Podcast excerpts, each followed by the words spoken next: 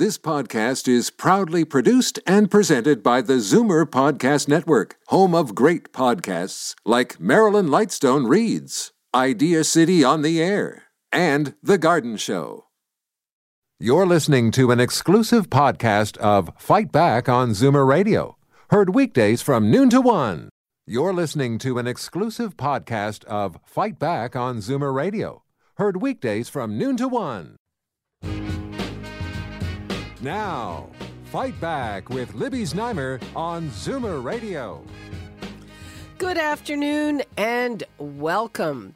The Liberal government has introduced a $155 million senior strategy.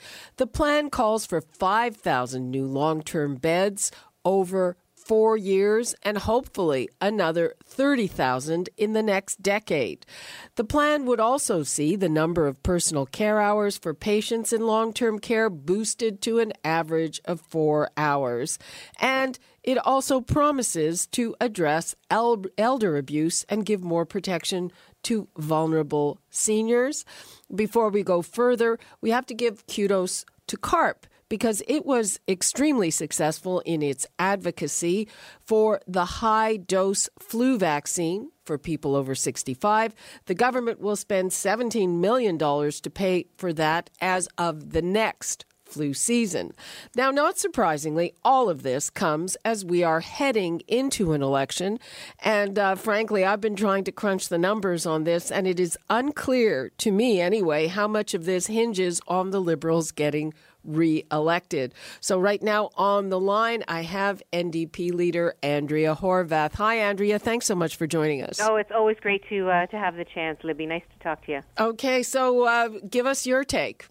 Well, I mean, it's it's interesting. We had a budget a couple of months ago. We've had a couple of throne speeches from Kathleen Wynne. None of these things uh, were prioritized uh, when she had the chance to do so. So, you know, I wouldn't, I wouldn't, um, I wouldn't be surprised if families feel that they're going to get let down again by this. Uh, by this announcement. I mean, we've seen the the Wynne government, Kathleen Wynne, letting people down for years now, and uh, I wouldn't be, you know, I wouldn't be surprised if people are feeling, you know, pr- uh, pretty um, cynical, frankly, and, and pretty concerned that they're going to get uh, let down once again by the Liberals, and that this is more about uh, where Kathleen is on uh, Kathleen Wynne is in the polls, more about her own political well-being than it is uh, uh the well-being of seniors who have been, you know, pretty much ignored for a number of years now by this government.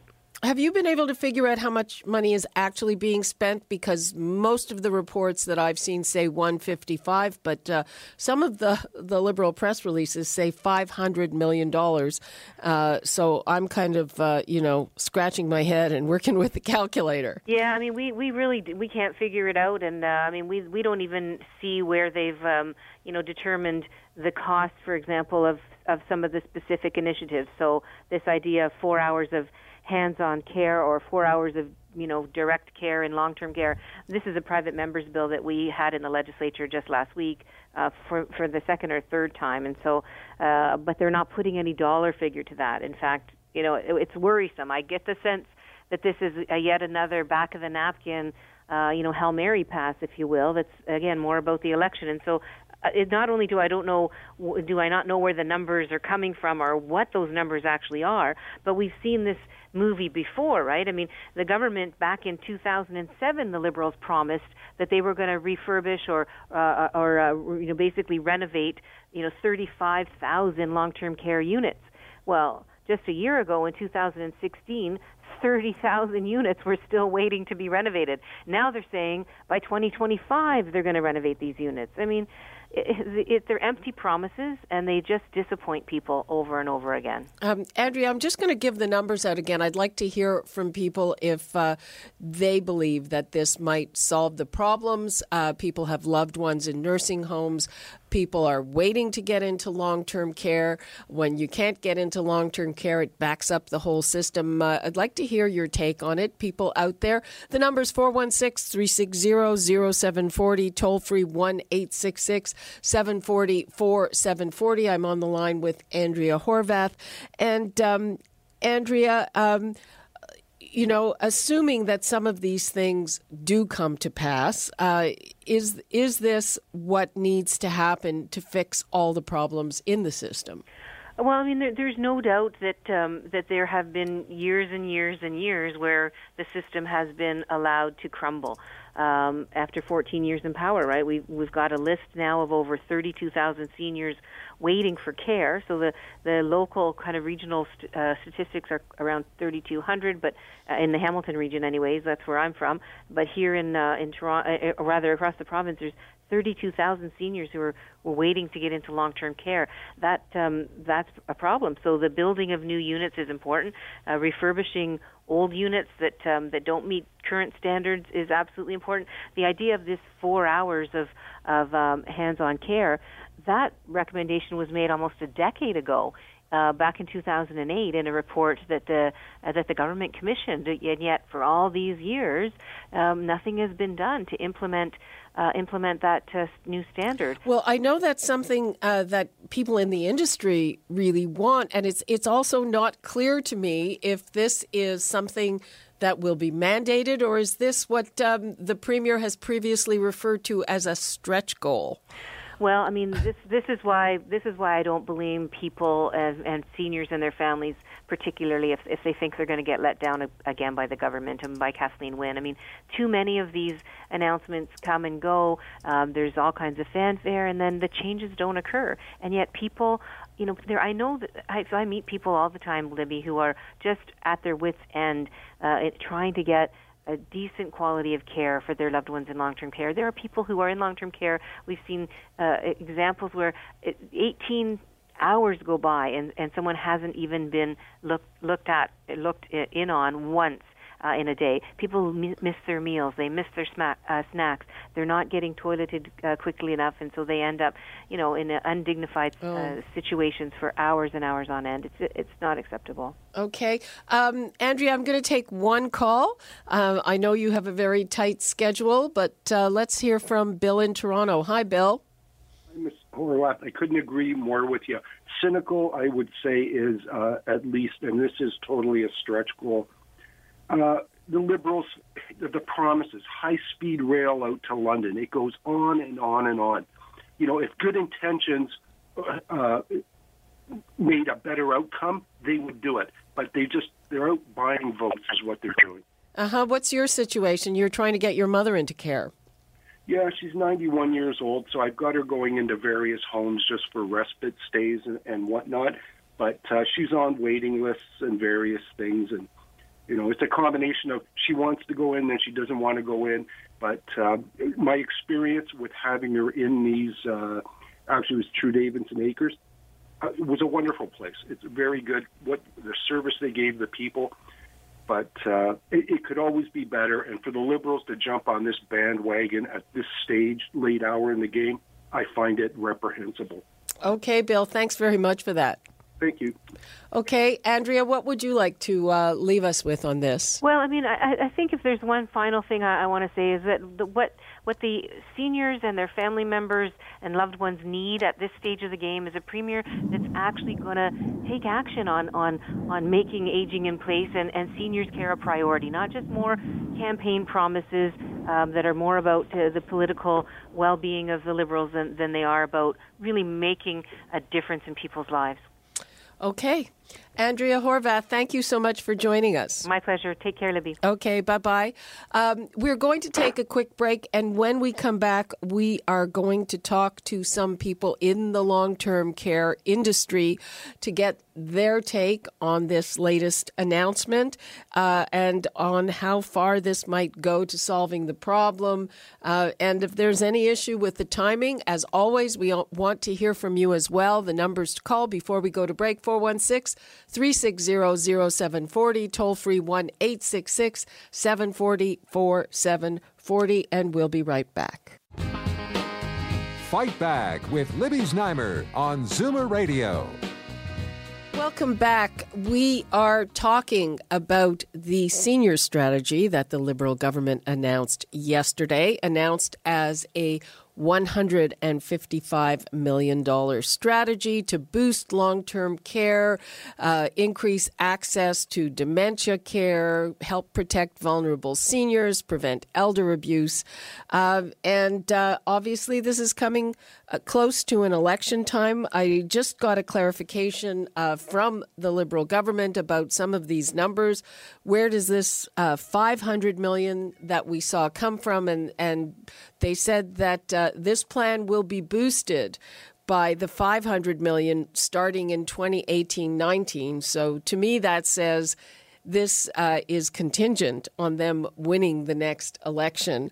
Uh, so uh, that's why I think 155 is probably a better number to go with. So we want to hear from you on what you think of this plan. Do you think it's going to help, especially if you have loved ones who are in or trying to get into long term care? The number is 416 360 0740.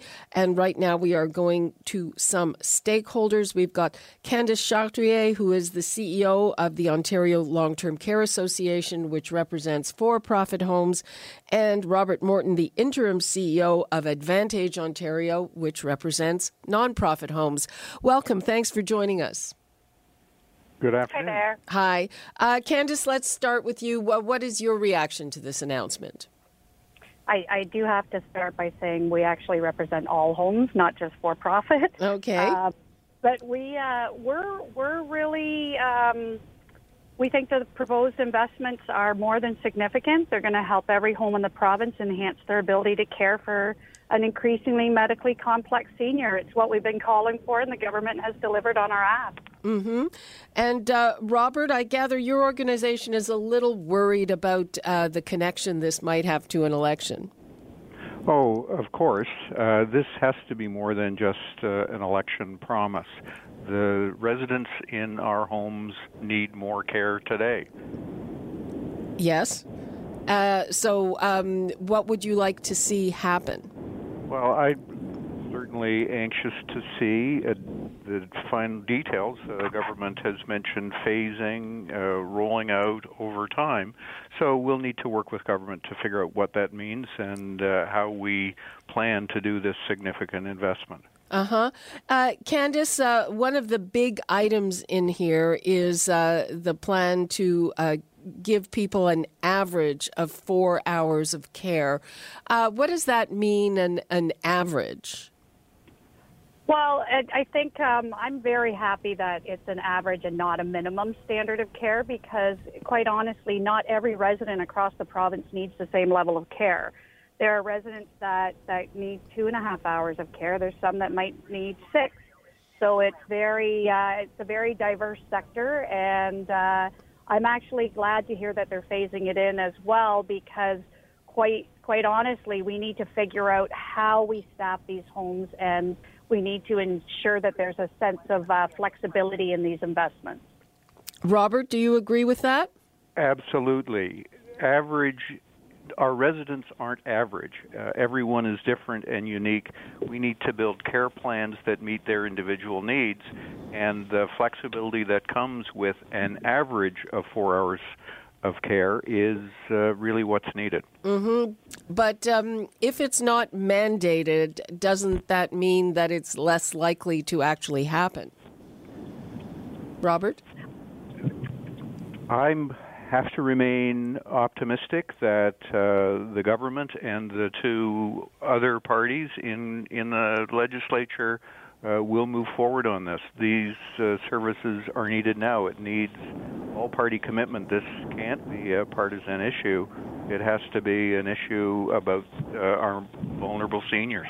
Mm-hmm. Uh, and Candace, um, the 5,000 new beds. Is that realistic in four years? Do, does there have to be a lot of new building in order to accommodate that? Uh, de- uh, definitely, I think it is. This is the largest proposed infusion of long term care beds that our sector has seen in a generation. It's something we've been calling for, and we're ecstatic. We think that um, with a, a, new streamlined uh, process with uh, redevelopment projects getting approved and, and going through the ministry process, that we can help expedite the rollout of these beds, starting with uh, with those first 5,000. Mm-hmm. And um, what, just from your professional opinion, uh, what do you see as a, a timeline for them coming on stream? Well, if we can streamline the process, which um, the ministry's already been um, piloting, then I honestly, you could, and I've been there, I've done it. You could have brand new homes, greenfield homes done in the next two and a half years. Mm-hmm. And uh, Robert, is there kind of is it a one to one ratio that um, every bed reduces the waiting list by by one, or does is that not quite the way it works? It actually uh, works better than that because many people have their names on n- a number of lists.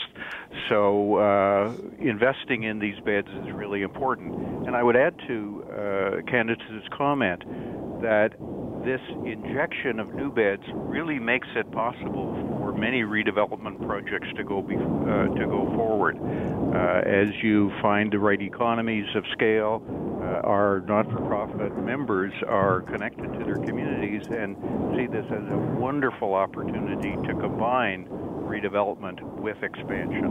Mm-hmm. And um, uh, Candace, how do you feel about that? I agree. There's there's already over 30% of the beds have applied for redevelopment, and in some of those instances, um, they're asking for more beds to make the project work. And uh, and we've already seen an announcement of some projects getting new beds, which has actually made the program that much more successful. So I know that a lot of members are saying, "Wow, if I get more beds, then this project's going to work." Okay, and um, there's also uh, increased access to dementia care. And uh, would that affect you at all? Is that because, you know, I know that in long term care homes, there are kind of um, uh, certain sections that are devoted to dementia care, and that more and more patients are coming in with those issues. Yeah, I, I, I heard Andrea say that we haven't had any, any staffing investments, but I think what people don't realize is since 2011, when Behavior Supports Ontario was um, created by the government, we have been getting more staffing, specialized staffing in our homes year over year to um, specifically work with that population of uh, dementia and cognitive impairment. So there has been a consistent um, increase in the staffing in that sense, and as well as um, the commitment in this year's budget to have in-home BSO teams in every home. That's that's in process now. Okay, uh, we have to start wrapping things up. Uh, Robert, what would you like to leave us with? Uh, the key piece that it is about a very different resident in our long-term care facilities who need who have increasingly complex care needs. So not only do we need more staff, but we also need staff with greater skills, skills to deal with that complexity. Okay, and Candace, what would you like to leave us with? I'd just like to leave you with that the, the province's Aging with Confidence plan is just so very welcome it's an update to the senior strategy that was introduced a couple of years earlier. And some of our biggest concerns that we've been encountering around lack of capacity, redevelopment, and more staff is in this plan. And we are very, very um, happy, and very excited. Are, are either of you concerned that uh, some of it uh, appears to be contingent on this government getting reelected? As I said at the beginning, this can't be an election process. This requires all committee, all uh, parties' support, and we need to move forward. These are vulnerable people. And Candace, does yeah. that worry you? Um, well, it really it, it does a little bit, but honestly, a lot of the announcements, both Bob and I, with our associations, have been working very closely with government. So you know, I was really optimistic when I when I was building my budget submission because of the collaboration we've had along the way. So I think that a lot of these announcements, we've been moving those milestones. Um, so I, I'm really optimistic. Okay. Uh, thank you to you both. Um, we are now going to switch gears.